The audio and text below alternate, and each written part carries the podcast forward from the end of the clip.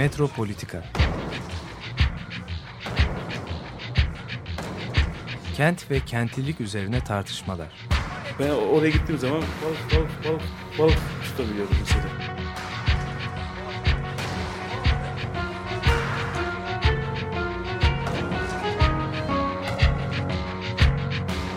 Hazırlayıp sunanlar Aysin Türkmen, Korhan Gümüş ve Murat Güvenç. Takusu yok yani. Kolay kolay boşaltamadı. Yani elektrikçiler terk etmedi Perşembe Pazarı merkezinde. Merhabalar değerli Açık Radyo dinleyicileri. Bugün e, Aysim Türkmen'le ben Korhan Gümüş Metropolitika'da e, Ok Meydanı Çevre Güzelleştirme, Çevre Koruma ve Güzelleştirme Derneği Başkanı, Başkan Yardımcısı ve üyesi e, üç arkadaşımızla birlikteyiz. Ali Çetkin e, burada dernek başkanı. Rüstem Karakuş. Rüstem Karakuş, Başkan başkan, yardımcısı. başkan yardımcısı. Bayram İzci de dernek üyesi. Ee, bu kentsel dönüşümle ilgili son e, tartışmaların yaşanması ve Ok Meydanı'nda e, bugüne kadar belki İstanbul'da gerçekleşecek en kapsamlı e, bir kentsel dönüşüm uygulamasının e, olması e, bizim bu konuyu ele almamıza neden oldu. Biz e, Ok Meydanı'ndaki uzun zamandır e, gelişmeleri e, izliyorduk. 90'lı yılların sonuna doğru hatta 98 yılında burada bir imar planı yapılmıştı. Bu imar planına e, tepki gösterilmişti. O zaman merkezi iş alanına çevirmeye çalışılıyordu bazı bölgeleri ve e, epey sorunlu bir e, plandı. Sonra bu plan iptal edildi. Ondan sonra bugün e, tam seçimlerin öncesinde e, şu anda karşımızda yeni bir e, plan var ve bu plana bağlı olarak da bir kentsel dönüşüm projesi gerçekleştirilmeye çalışılıyor. Biz şimdi dernek başkanı e, Sayın Ali Çetkin'den ilk önce e, bu ko- konu hakkında bize bir fikir vermesini dileyelim. E, nedir e, bu planın mahiyeti? Siz ne düşünüyorsunuz? E, sizinle başlayalım isterseniz. Öncelikle teşekkür ediyorum. Konumuzu ele alıp halkımızın doğru bilgilendirilmesini sağladığınız için ilk ağızdan. Şimdi e, Ok Meydanı halkı olarak biz tabii ki planlara karşı değiliz. Bizim de planlı, depreme dayanıklı, yaşanabilir evlerde oturma hakkımız var. Ancak biz en başta şu anda orada yaşamakta olan insanların ister ev sahipleri olsun, isterse kiracılar olsun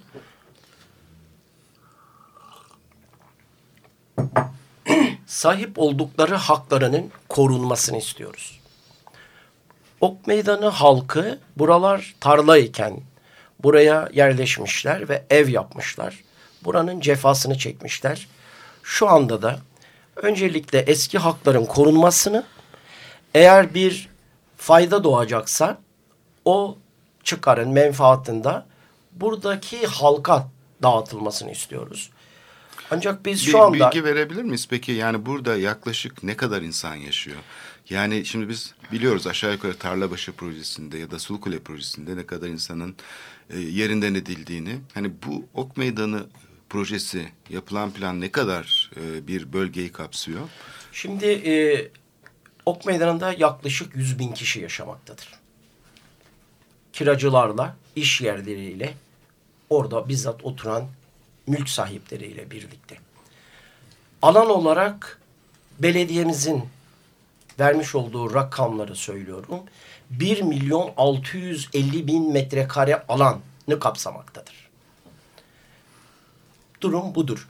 Şu anda bizim endişelerimiz şudur. Birincisi yeni yapılmakta olan plana göre 1 milyon 912 bin 500 metrekare iş yeri ve konut inşaatına izin verilmektedir. Kişi başına 25 metrekare inşaat hesabıyla yaklaşık burada 76.500 kişinin oturulması planlanmaktadır. Buraların yapılması müteahhitler eliyle gerçekleştirileceği için yaklaşık biz müteahhitlerin yüzde 50 kat karşılığıyla çalışacaklarını düşünürsek eğer arsa sahiplerine orada inşaatın yarısı kalır. nüfusunda yarısı orada barınacağına göre 76.500'ün yarısı 38.250 kişi arsa sahipleri orada oturabilecekler veya mülk sahibi olabilecekler. Şimdi bu durumda şu anda 100 bin kişinin yaşadığı bir alanda yeni planlamaya göre mülk sahiplerinin 38.250 kişisi kalacaksa gerisi ne olacak? İkinci bir endişemiz şu.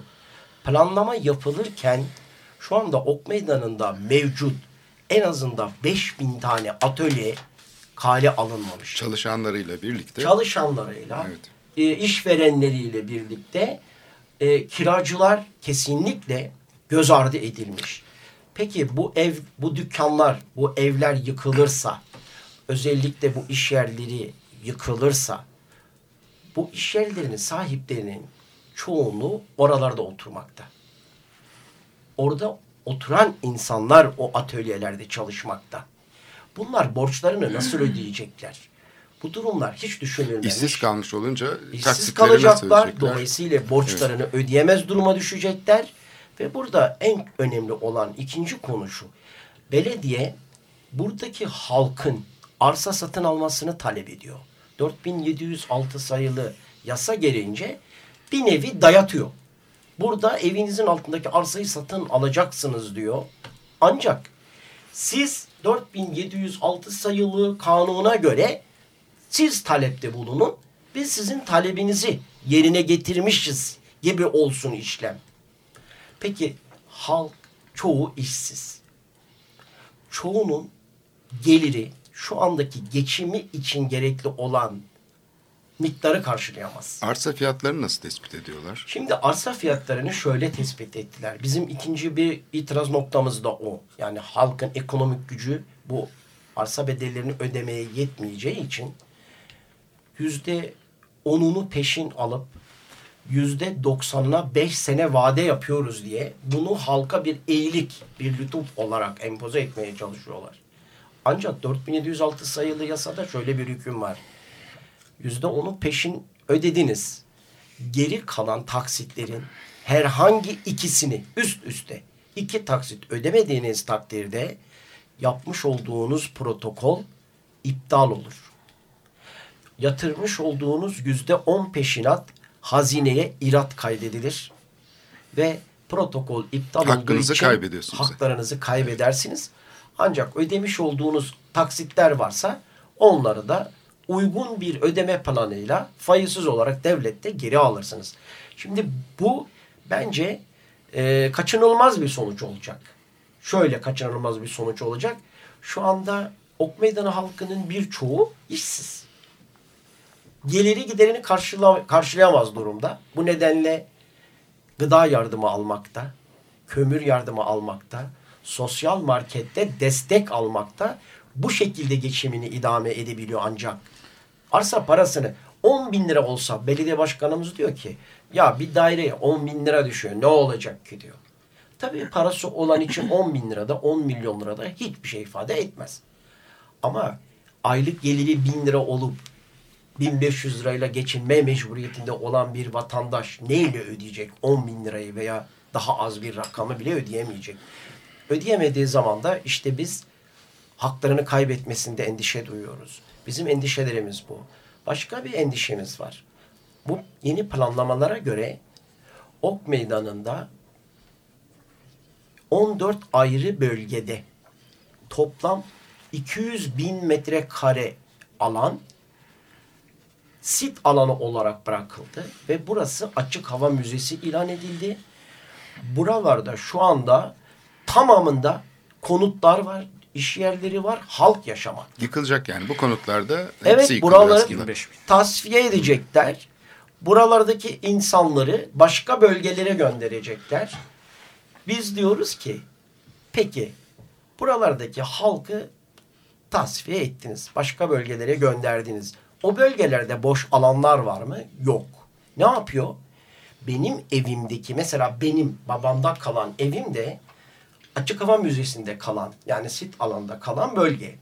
Beni tutuyor bir buçuk iki kilometre ötedeki başkasının binasının arsasına hissedar yapıyor. Hisseli tapu veriyor. Bana benim evimin altındaki arsayı satıyor ama başkasının evinin altındaki arsanın hisseli tapusunu veriyor.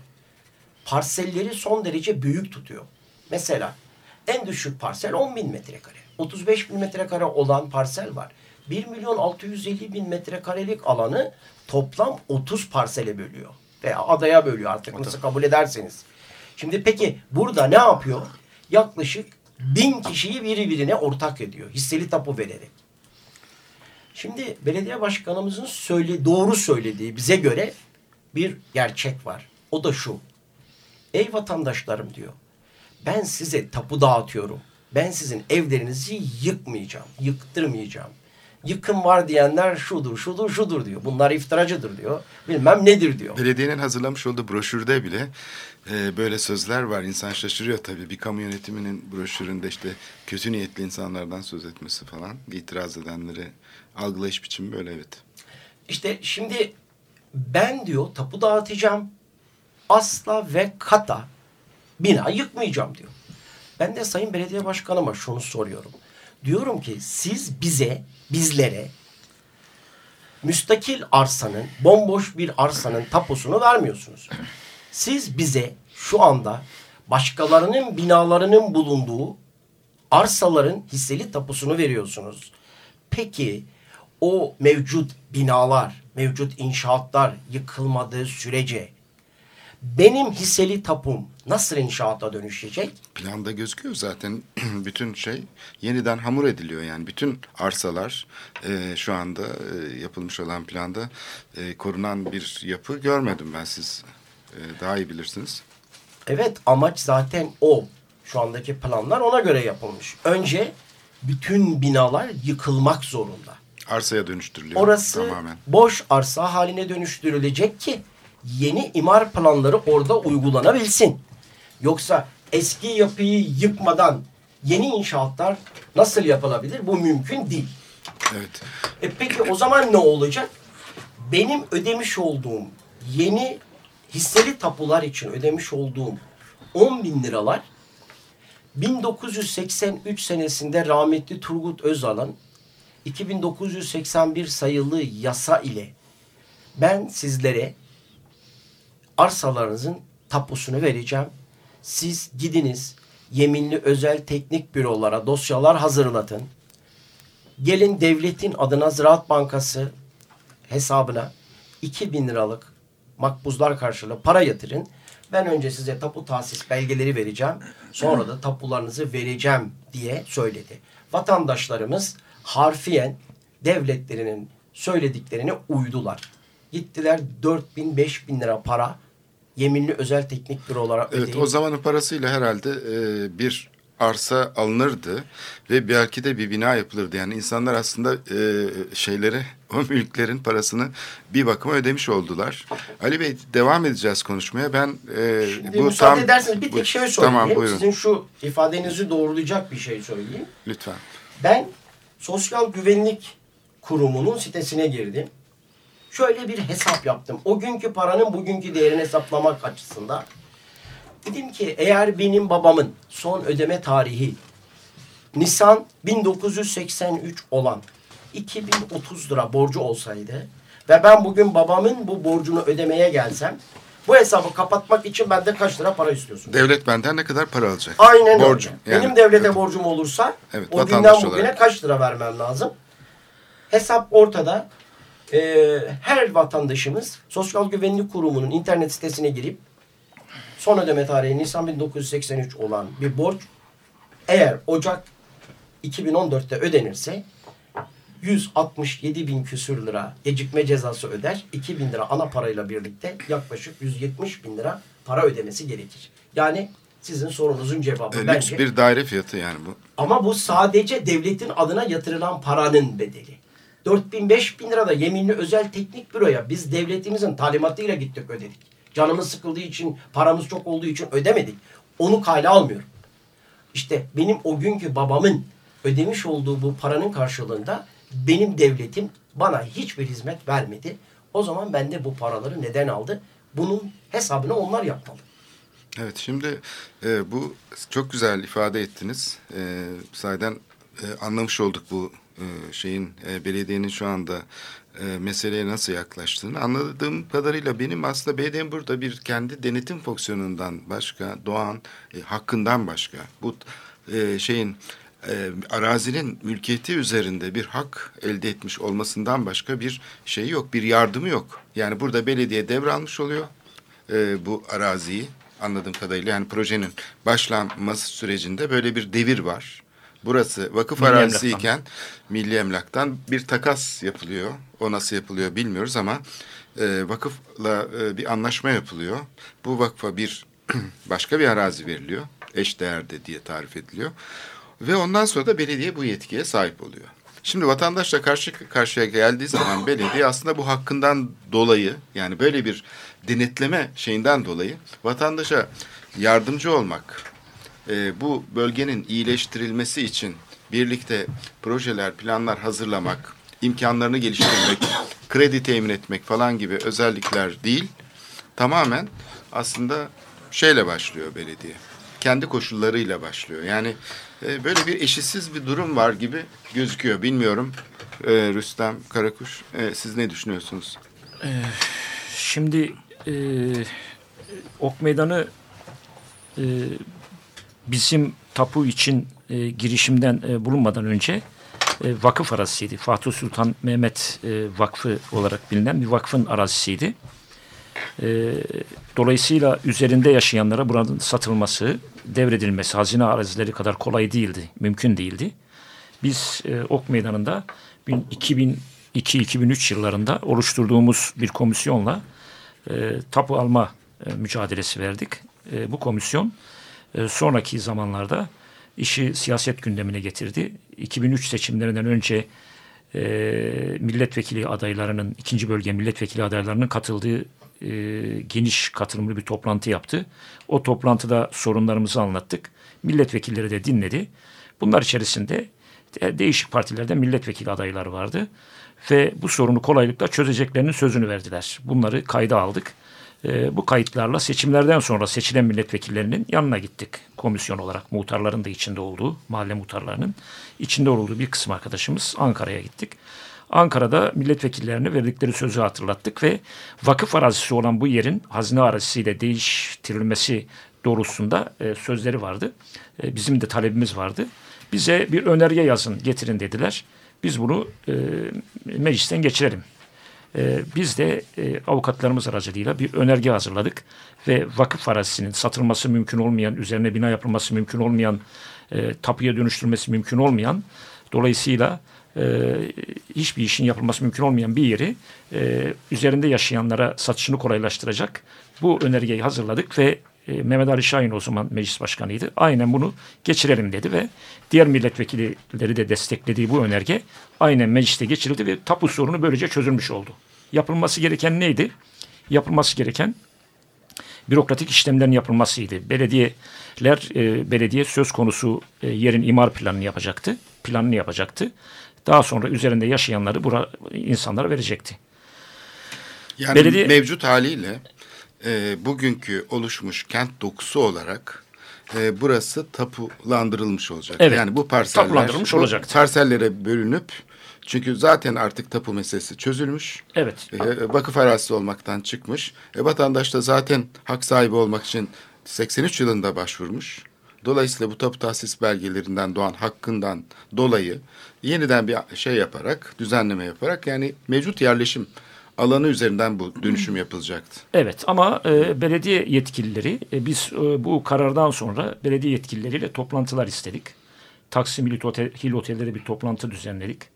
E, vakıf yetkililerini çağırdık. Fatih Sultan Vakfı yetkililerini. Belediye başkanını da çağırdık. Belediye başkanı önce bu toplantıya geleceğini söyledi ama daha sonra gelmedi. E, çağıran insanları da bir süre sonra azarlamaya başladı. Bu toplantıda bizim talebimiz şuydu. Bu planı yapın ve üzerinde yaşayanlara bir an evvel tapularını verin. Ama bu plan yapılırken onlar Ok Meydanı'nda, Ok Meydanı tamamı sit alanıydı. Bizim bu önergemiz de sit alanı olmaktan çıkarıldı. Ee, satışı mümkün hale geldi. Ama e, 14 bölgenin sit alanı ilan edilmesi için e, koruma kuruluyla e, istişarede bulundular. Dolayısıyla belediyenin önerisiyle yaklaşık 200 bin metrekare alan sit alanı ilan edilmiş oldu.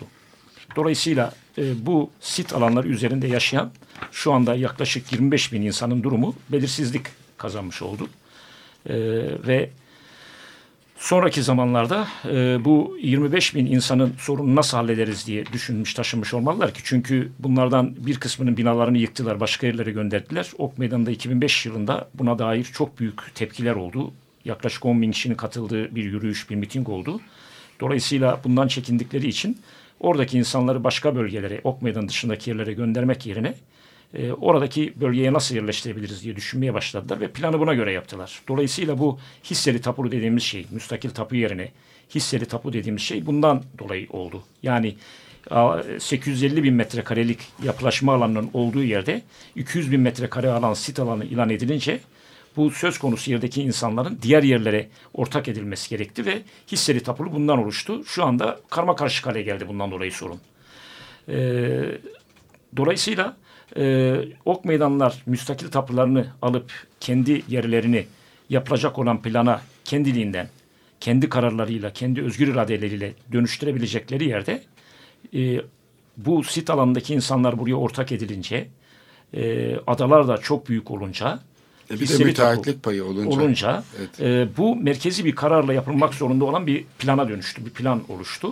Dolayısıyla e, bütün insanların iradesi bir bakıma ellerinden alınmış oldu. Ok meydanı Yani e, belediyenin hani aman belediye öncülük etsin diye halkın talebi e, yok. Böyle bir talepten bahsetmek biraz zor. E, durum gereği böyle bir şey Plan zorluyor. zorunda kalındı. plan e, kadarıyla. insanları böyle bir e, şeye zorluyor. Yani rızayla değil e, Zorla planın yapıyor. gereği olarak zorla bir dönüşüm oluyor. Ok Meydanı'nın etrafında kentsel dönüşüm örnekleri var. Örneğin Şişli Hal- Halide e, Halil Rıfat Paşa mahallesinde Bu bir- arada daha kentsel dönüşüm kapsamında değil.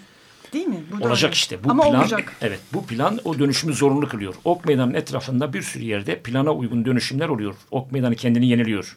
Planlı bir şekilde, imarlı bir şekilde yeniliyor.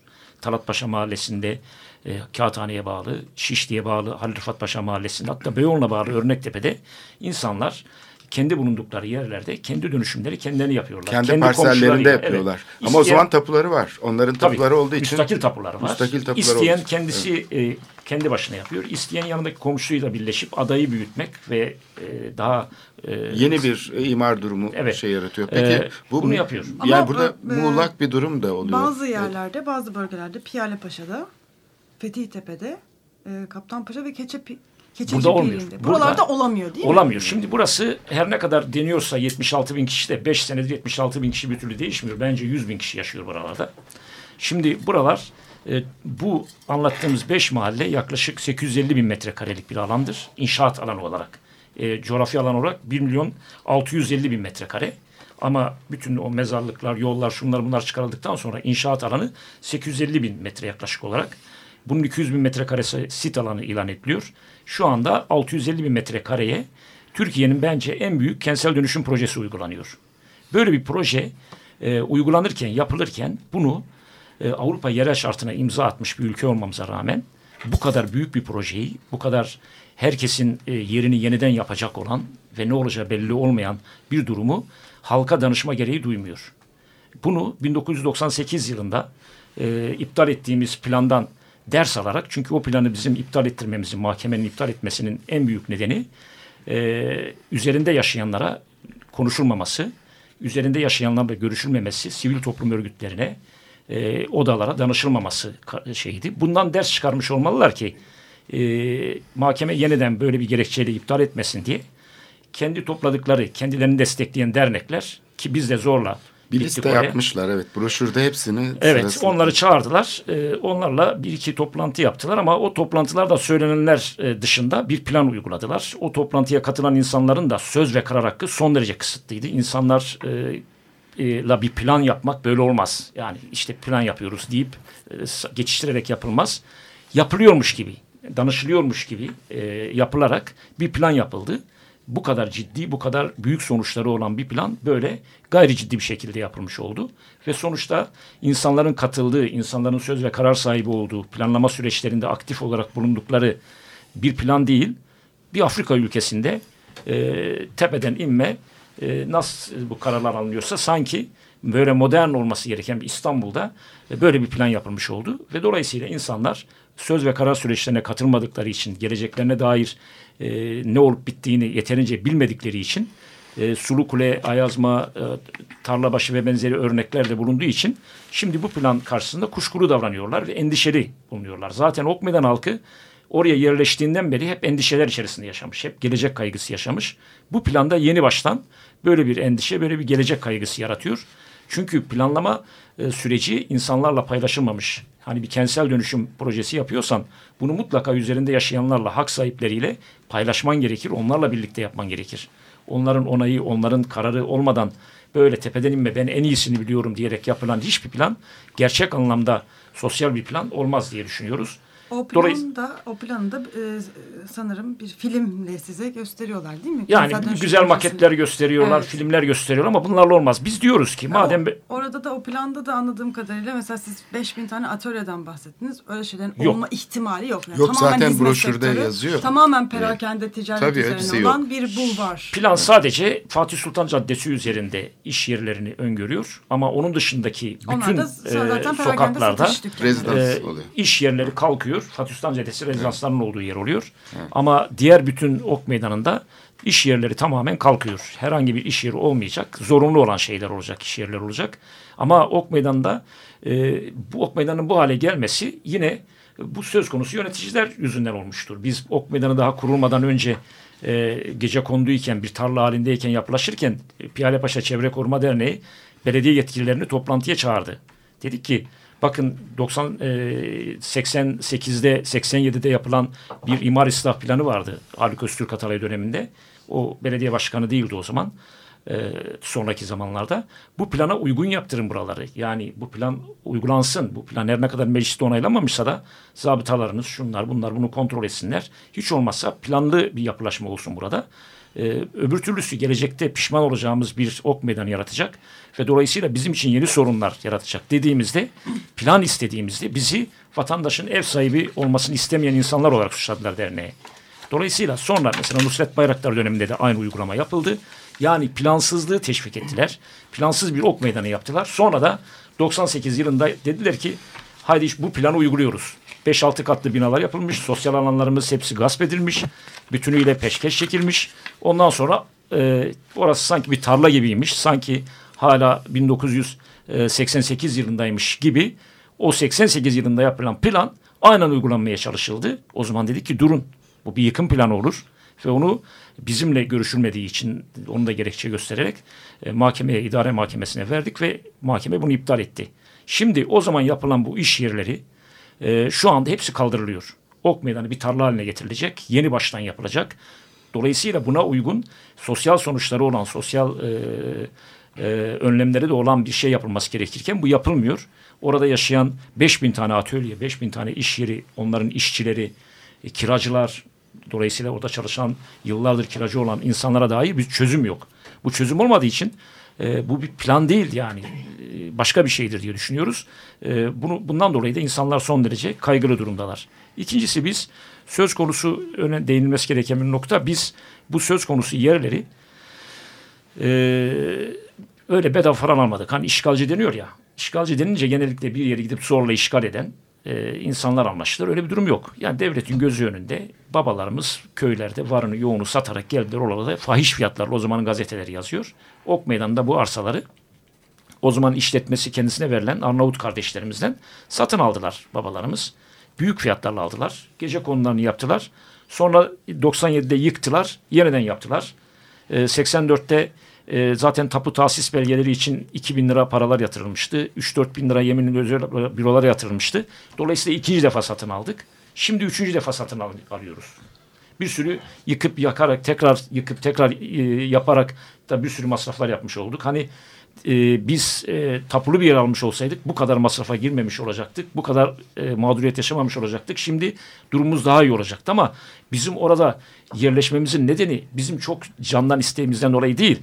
Devlet bu konuda bugünkü gibi TOKİ'si yoktu, şu yoktu, bu yoktu. İnsanlar hadi kendi sorununuzu kendiniz çözün diyorlardı. Çünkü Haliç'in etrafında babalarımız çalışıyordu.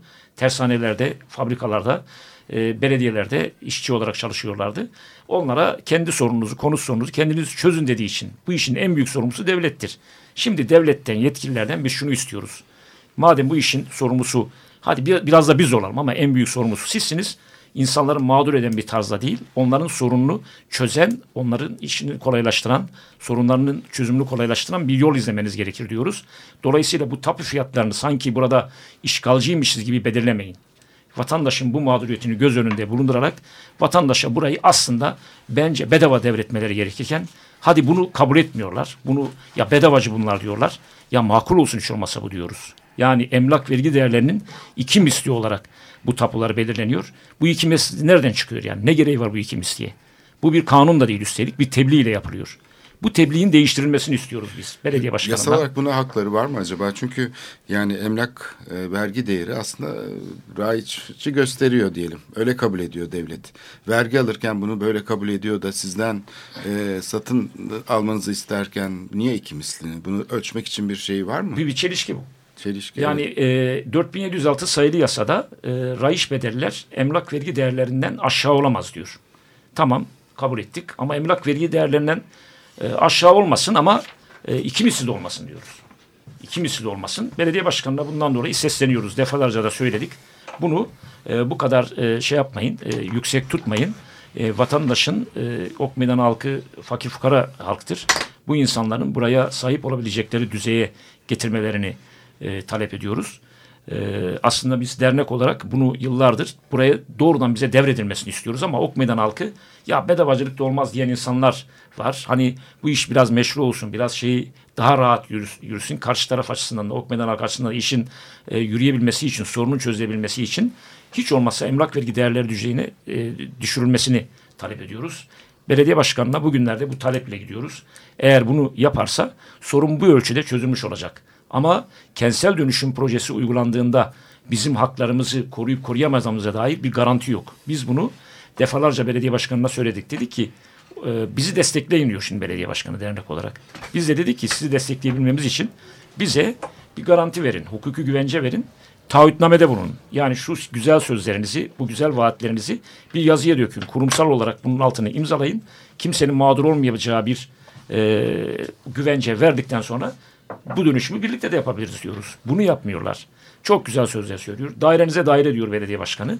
Ama bunu yazıya dökmüyor. Bunu e, hukuki e, güvenceye dökmüyor. Dolayısıyla biz şunu diyoruz. E, uzatıyor muyum acaba? Bir avam proje yapsın.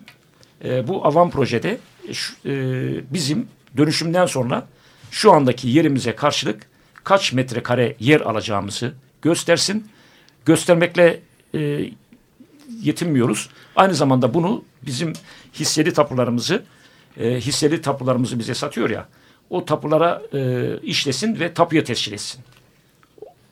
Bir sözleşmeyle e, hukuki bir sözleşmeyle e, haklarımızı garanti altına alsın. Bu olmadan dönüşüme e, güvenmiyoruz, inanmıyoruz. Çünkü bugüne kadar böyle dönüşümlerde insanlar hep ma mağdur olmuşlardır. Çok güzel sözler söylenmiş, çok güzel vaatlerde bulunulmuş ama insanlar kan, e, inandırıldıktan sonra, dönüşüme ikna edildikten sonra e, dönüşüm başladığı an insanlar anlamışlardı ki e, başka bir şey varmış bu işin içinde.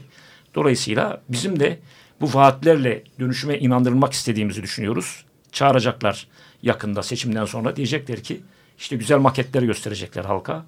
Size şunu vereceğiz, bunu vereceğiz diyecekler ama bunun garantisi olmadığı için, bunun hukuki güvencesi olmadığı için bu sadece verilmiş bir vaat olarak kalacak. İnsanlar buna inanarak dönüşümü yüzde 65 oranında kabul etmiş olacaklar.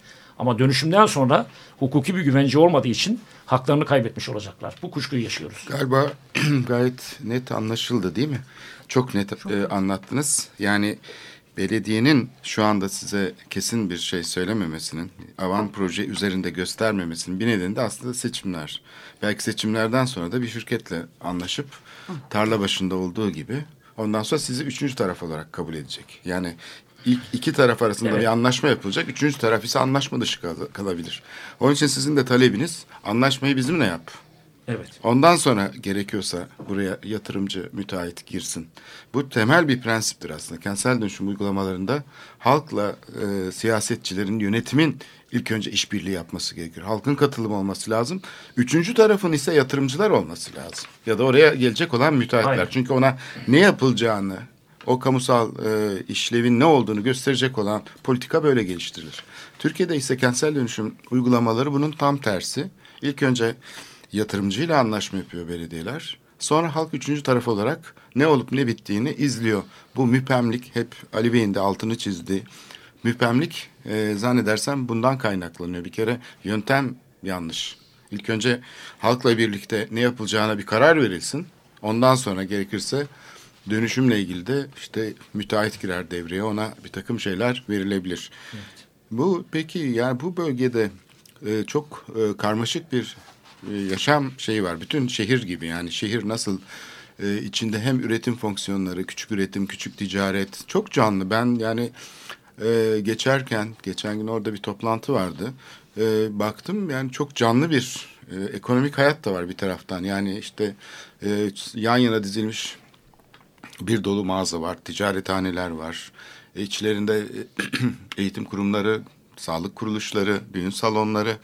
Şimdi bu böyle bir yapıyı böyle kestirme bir planla tek seferde tasarlamak mümkün mü? Yani bu böyle adım adım yapılsa, bu iyileştirmeler e, daha süreklilik taşısa, yani hep böyle bir dalga halinde.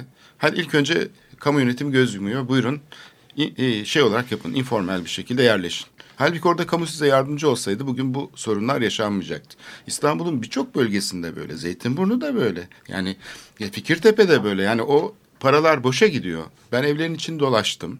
Evlerin içinde o kadar e, şey e, var ki yani insanlar dişlerinden tırnağından arttırdıkları paralarla mutfaklarını, e, banyolarını, yatak oda her şeylerini gayet güzel yapmışlar. Ama kamu düzeninde bir problem var. Yani vatandaşın evini e, şey yapması, yaptırmasında bir problem yok. Gayet özenli bir şekilde tertemiz evlerin içi.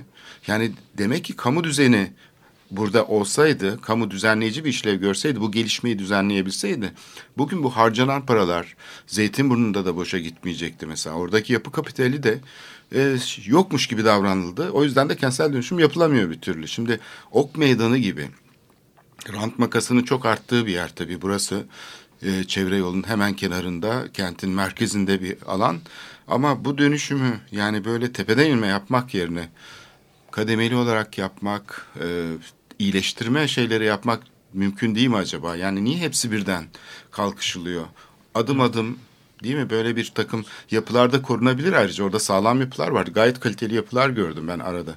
Şimdi e, bunun e, nedeni şu. e, yani 200 bin metrekarelik alan sit alanı. Sit alanlarına karşı değiliz. Yanlış anlaşılmasın. Sit alanları biz de istiyoruz ama amacına uygun kullanılmak koşuluyla. Şimdi Ok Meydanı'nda 25 tane taş için 200 bin metrekare sit alanı ilan ediliyor. Burada 25 bin insan yaşıyor. Sonra ne yapılıyor bu sit alanlarının? Bir örneğini gördük. Bizim başlıca e, 15 açık hava tane taş dediğiniz ne oluyor? 25 ok e, atılan yerler işte ok Nişan taşları. nişan taşları.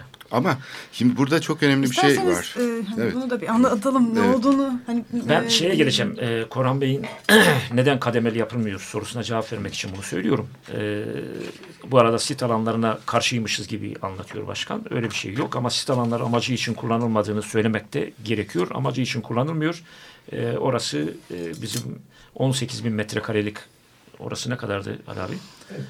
e, 18 bin metrekarelik top sahası ve etrafındaki parkımız e, ne yapıldı şimdi? Büyük bir e, beton yığına dönüştürüldü. Orada büyük bir otopark yapıldı. Üzerine de okçuluk sporunu geliştirmek için bir ok spor vakfı kuruldu. E, okçuluk yapılıyor. Mahalle halkı o zaman Mahalle çok iyi çok iyi ok atmayı öğrendi Hayır. ok meydanında yaşayan. Şimdi bu kentsel dönüşüm ileride bize ne getireceğinin de bir ipucudur. Yani orada eskiden ok meydanlar e, Sayın Başbakan başta olmak üzere o da eski bir ok meydanıdır. E, Kasımpaşa ok meydanı sınırdır. E, ok meydanlarla Kasımpaşalılar birbirini iyi tanır. Orada top oynardı. Top oynuyoruz. İnsanlarımız spor yapardı. Şimdi ok meydan halkı orayı kullanmıyor. Kullanamıyor. E, gidip de oynamak isteyen çocuklar da e, sopayla kovuluyor. Kim geliyor oraya? yeni seçkinler yani yeni iktidarın yeni seçkinleri geliyor. Orada okçuluk yapıyorlar ve oranın tamamı da kullanılmıyor. Yarısından çoğu boş. Bir beton yığına dönüştürülmüş. Kim işletiyor bilmiyorum ama e, kurulan vakfın işletmesini Sayın e, Başbakanın oğlu, e, Büyükşehir Belediye Başkanı'nın oğlu, e, AK Parti Beyoğlu İlçe Başkanı, Beyoğlu Belediye Başkanı ve yine AK Partili olan bir başka insan kuruculuğunu yapıyor. Örneğin eski 99 yılında kiraya verilen ve yıkıldığı için ellerinden alınan e, Okspor'un kurucuları orada vakıf yöneticisi olamıyor. Ya da bir başka düşüncede, başka bir görüşte olan, sporu seven bir insan vakıf yöneticisi olamıyor. Her nedense aynı partinin e, insanlar orada bu vakfı kuruyorlar ve bu vakıf ok meydanı için çalışmıyor. Seçkinler için bir hizmet veriyor. Üstelik de kamu desteğini alarak. Kamu desteği Evet. alıyor vesaire. Yani bu binaların Evet. e, parası nereden geliyor? Evet yani bu vicdanları yaralayan bir şeydir. Yani bu e, nasıl bu e, şekilde çalışma yapıyorlar, nasıl vicdanlarına sığdırıyorlar onu bilemiyorum. E, ama sonuç itibariyle şunu söylemek istiyorum. Bu 200 bin metrekare alan alınıyor, ticari amaçla kullanılıyor ve ileride de bu 200 bin metrekare alan ticari amaçla kullanılacak e, kaygımız ve kuşkumuz var. Çünkü herhalde e, AK Parti e, 100 yıl iktidara kalacağını düşünüyor. Oralarda kullanacağını düşündüğü için böyle hareket etti. Ee, ama yani işte hiç belli olmuyor bu işler. Günün birinde iktidarda da düşebilirler. Şimdi böyle olduğu için 200 bin metrekare alan e, sit alanı ilan edildiği için diğer yerdeki insanlar başka yere gönderilse büyük tepki aldıkları için bizim yanı başındaki insanlarla ortak edildiler. Ortak edildiği için e, hisseli tapular oluştu. Dolayısıyla e, burada bir dönüşümün olabilmesi için merkezi bir kararın alınması lazım. Yani bütün insanlar çağrılıp önce ikna edilecek. Edilmiyorlar mı? 6306 sayılı yasa uygulanacaktır ki başkan zaman zaman bunu demeçlerinde söylüyor. Örneğin Elif İnce ile yaptığı röportajda Radikal'den e, afet yasası işimize geliyor. Zorunda kalırsak uygularız diyor. Şimdi e, Ok Meydan halkı herhalde buna müsaade etmez. Haklarını garantiye almayan e, avam projeyle ve tapuya tescil edilmeden hakları e, bunu kabul etmeyeceği için büyük ihtimalle e, afet yasasını uygulayacak. Afet yasasında bizim söz ve karar hakkımız biliyorsunuz çok kısıtlıdır ve dolayısıyla merkezi bir kararla Ok Meydan halkında bir dönüşüm yapılacak, e, dönüşüm kararı alınacak ve bu eş zamanlı olmak zorunda. Çünkü e, bütün yollar, sokaklar, caddeler hepsi değişiyor planda. Bir tarla haline getiriliyor. Böyle olduğu için bir adada başlayalım. Sonra diğer yeri yapalım diyemezsiniz. Siz bir adada başladığınızda, kademeli olarak bunu yaptığınızda e, başka bir adanın yolu tıkanıyor, elektriği kesiliyor. Bir de örnek kesiliyor. olur. Bir de örnek olur. Sonra diğer mahalleli görürse biz onu istemiyoruz da diyebilir. Evet, şimdi bu eş zamanlı olarak e, yapılmak zorunda. Aynı anda bütün insanlarla gidilip ikna edilecek. Edilmedi mi başka bir gerekçe gösterilecek. E, herhalde bundan sonra iktidar olursa e, AK Parti muhtemelen daha kendini güçlü hissedecek ve bu gücü, bu iradeyi kendisinde bulunacak ve bunu yapabilecektir diye düşünüyorum. E, merkezi bir kararla bu olacak ve bu büyük ihtimalle de belediyenin oluşturduğu bir kurul tarafından ya da TOKİ Çevre Şehircilik Bakanlığı belediye işbirliğiyle bir kurul oluşturulacak. O kurul yukarıdan aşağı kendi belirlediği müteahhitler eliyle bunu yapacak. Yani küçük müteahhitlerin yapacağı bir iş değil. Türkiye'deki en büyük kentsel dönüşüm projesi. Büyük müteahhitlerin yapacağı bir iş. Bence onlarla da görüşülmüştür. Kiminle? Örneğin Katar'dan bile söz ediyorlar. Yani böyle şeyler de var. De Katar başkanı bir toplantıda ifade etti. Bu Evet. Şimdi e, Fetihtepe'deki şeyde e, ben dedi burada görüştüm dedi. Kaç, yüzde kaçla yaparsın diye. Müteahhitle yatırımcıyla görüştüm dedi. İşte o da şu kadar dedi. Yüzde elli ile yaparım dedi. Onun üzerine ben gittim ona göre imar planı hazırladım gibi cümleler söylüyordu. Fetihtepe'de yapılan halk toplantısına bir katılmıştık. Orada bu sözleri duyduk. Evet. Yani demek ki müteahhitlerle de yatırımcılarla konuşuluyor, görüş- konuşuluyor. Evet. Yani bizim duyumlar, şimdi duyumlar üzerinde konuşmak istemiyorum. Evet. Ama e, çok sayıda e, ateş olmayan yerde duman çıkmaz.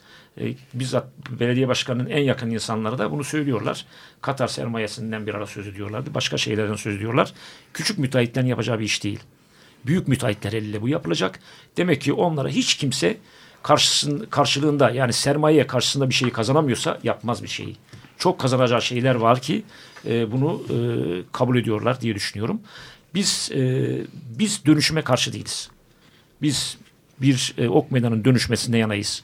En başta da ok meydanı daha kurulmadan bu bir planlamada yanaydık. Planla, planlı e, ok meydanını yapmayan, planlı bir şekilde ok meydanı yaptırmayan yöneticilerin kendileridir. Bunu ilk 94'tekiler de böyle yaptılar.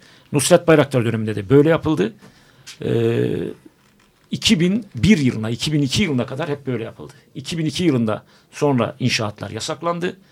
E, ama Ok Meydanı'nda zaten inşaat yapılacak yer kalmamıştı. Dolayısıyla o plansız yaşamı destekleyen, o plansız yaşama, yaşa- yaşama o plansız yapılaşmaya yol veren e, bu AK Parti'nin eski e, yöneticileri ve ondan öncekilerdir. Biraz daha geriye bile gidebiliriz. Ben şeyi hatırlıyorum. Bedrettin Dalan zamanında bu yapılan bir takım planlar vardı bu bölgede. Zannedersem bu e, Refah Partisi iktidara geldiği zaman onlar üzerinden çalıştı ve o 98'de e, sözünü ettiğiniz o e, imar planları daha doğrusu merkezi iş alanı haline getiren e, ana caddeyi e, imar planları aslında zannedersem 80'li yılların ortasından kalma. Yani 98'lere kadar o planların üzerinde çalışılmış. Hatta işte Esen planı falan gibi de e, bu Kasımpaşa, Piyalepaşa arasındaki şeyler adlandırılıyordu. Dolayısıyla e, beklemedikleri şey şuydu. Halkın buna tepki göstermesi. Çünkü halkın hiçbir güvencesi yoktu. O planlar bazı e, şeylerde tamamen e, konut dokusunu kazıyordu ve üzerinden yollar geçiyordu Evet, vesaire. siz biliyorsunuz siz o zaman Onun e, üzerine işte binlerce insan belediyenin önüne yığıldı. Ee, ben bunu gazetede de yazmıştım. 5000 kişiden fazlasıydı. O e, insanlar ellerinde dilekçeyle e, başvurdular ve belediye yönetimi çok şaşırdı. Çünkü hiç böyle bir şey beklemiyordu. O başvuranların arasında kendisine oy veren seçmenler de vardı. O yüzden planı hemen iptal ediyorum dedi. Daha plan yeni askıya çıkmışken onu e, meclisten geçmiş planı belediye başkanı ben iptal ediyorum diyerek halka seslendiğini duyduk. O kalabalığı yatıştırmak için. E, Yani o planı hemen öyle unuttular. Ama o arada birkaç tane galiba e, yol kenarında da ciddi yapılaşma oldu. Yani bugün bazı büyük özellikle geçmişte işte AK Parti'nin 2002 yılına il başkanı oldu, evet. binasının olduğu Evet, yer falan evet, evet. e, geçmişte kullanılan yerler hep böyle ayrıcalıklı yapılaşma hakları tanındı. Dolayısıyla böyle bir geçmişi var. Yani burada yönetim e, ilgili bir sorun olduğu çok net gözüküyor. Tabii yani bu plansız yapılaşmanın en büyük sorumlusu e, 2000 e, yani 1980 yılından başlayarak sonraki yöneticilerin hepsidir. Evet. Ali Bey siz bu yıkımlardan söz ettiniz. 37 bina yıkıldı dediniz değil mi? Bu e, şeylerin şimdi e, sit alanı ilan edilen bu nişan taşlarının olduğu bölgede 200 bin metrekare alanın yeşil alana e, çevrilmesi öngörülüyor e, planda. Ancak bunun da bir güvencesi yok. Yani bu alanlar işte daha sonra bir takım tesislere çevriliyor. İşte Kuzguncuk'ta mesela diyelim bir park var, şey var, bostan var. Bu bostan kamuya devredilmiş. Vatandaşın malı iken bostanmış. Ama kamunun malı olduktan sonra bir daha asla kalamıyor. Yani sürekli e, imar baskısı altında sürekli bir takım projeler yapılıyor falan. E, buna halk direnmese e, orası mesela hemen inşaata açılacak. Şimdi burada da bir güvence yok aslında. Bu örnek de onu gösteriyor. Sizin e, bu yıkım dediğiniz yani 37 tane konutun yıkıldığı alan sonradan tekrar yapılaşmaya açılmış. Park olarak söz verilen yer. Evet çok haklısınız. Zaten bizi endişelen, endişelendiren olaylar bunların geçmişte yapmış oldukları işlemler. Verdikleri sözler ve yapmış oldukları uygulamalar. Bizi endişelendiren bunlar. Biz bunları duymadık, bizzat yaşadık. Sizin de dediğiniz gibi 2005 yılında top sahasının etrafında 3187 adada bulunan 37 tane ev yıktırıldı. Gerekçesini biz sorduğumuzda burayı park yapacağız dediler. 2-3 sene park olarak kaldı. Sonuç ne oldu? Gerçek ortada. Parkımızı 99 yıllığına Bakanlar Kurulu kararıyla 1964 senesinde bila olarak İl Spor Müdürlüğü emrine oradan da Ok Spor'a tahsis edilmiş olan kulaksız top sahası denilen yer ki Sayın Başbakanımız uzun seneler burada futbol oynamış. O alanı da aldılar. Parkımızı da aldılar. Ve şu anda buraları halka kapattılar. Vakfa verdiler. Şimdi bir insanın veya bir yönetimin, iktidarın gelecekte yapacaklarını tahmin etmenin en güzel yolu nedir sizce? Bence geçmişte yapmış oldukları işler ve eylemlerdir. Vermiş oldukları sözlere ne kadar sadık kaldıklarını tahlil ederseniz gelecekte yapacaklarını da tahmin edersiniz. Biz bunu yapıyoruz. Doğrudur güvenmiyoruz. Neden güvenmiyoruz? 2005'te verilen sözlerin yapılanlarla mukayesesini yapıyoruz. Şimdi geçmiş geçmişte kaldı. Ama bizim bir de bugün yapılanlar ve gelecekte yapılanları, yapılacak olanları düşündüğümüzde endişelerimizde haklı olduğumuzu düşünüyorum. 2005 senesinde 37 ev yıkıldı park. Ondan sonra park ve top sahası alındı. Vakfa verildi.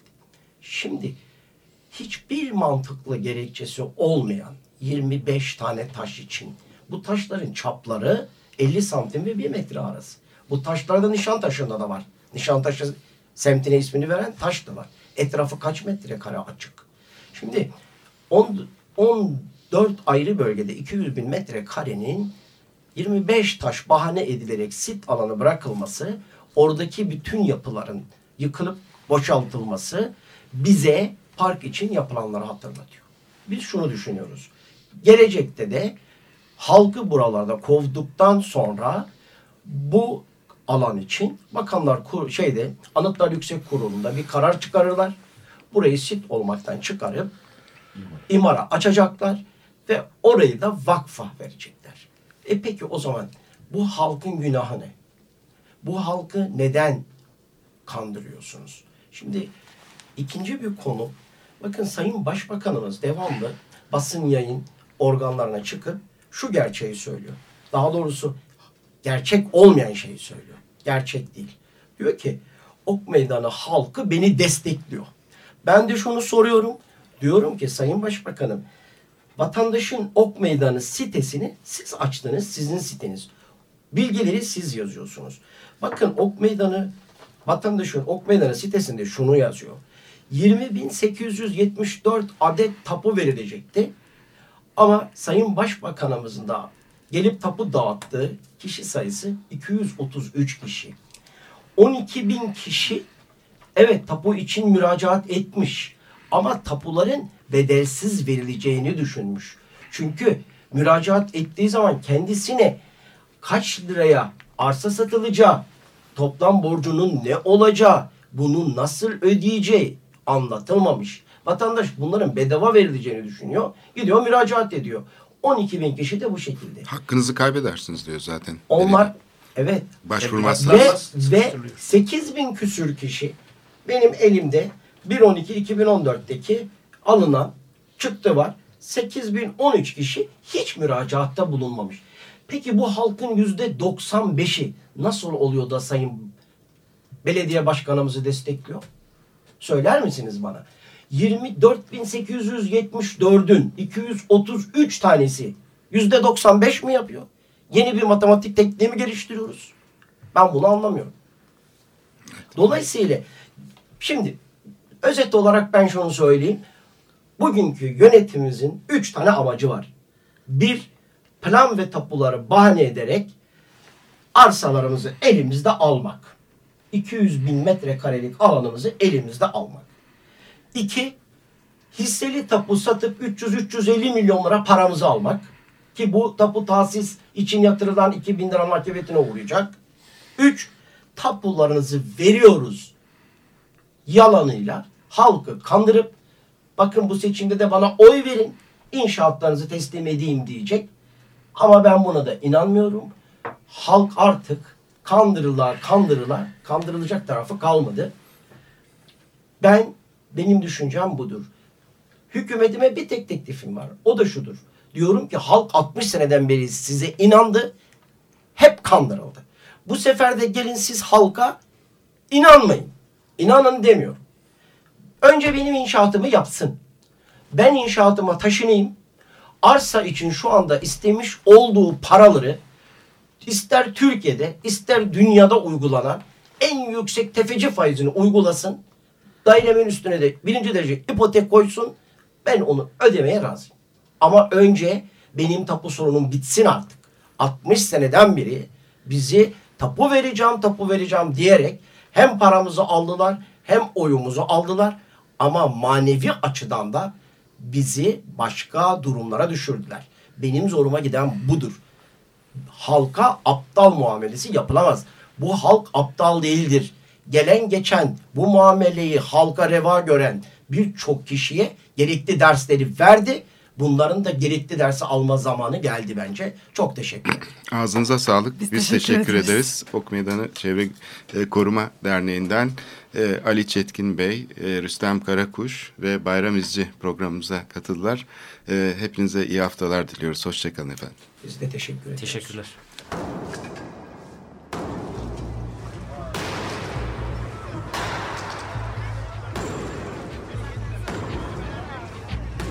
Metropolitika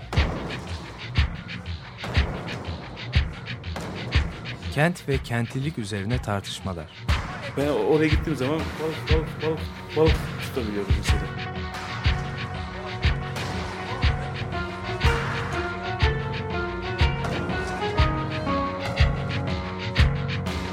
Hazırlayıp sunanlar Aysin Türkmen, Korhan Gümüş ve Murat Güvenç. Takusu yok yani. Kolay kolay boşaltamadı. Yani elektrikçiler terk etmedi Perşembe Pazarı merkezini. Açık Radyo program destekçisi olun. Bir veya daha fazla programa destek olmak için 212 alan koduyla 343 41 41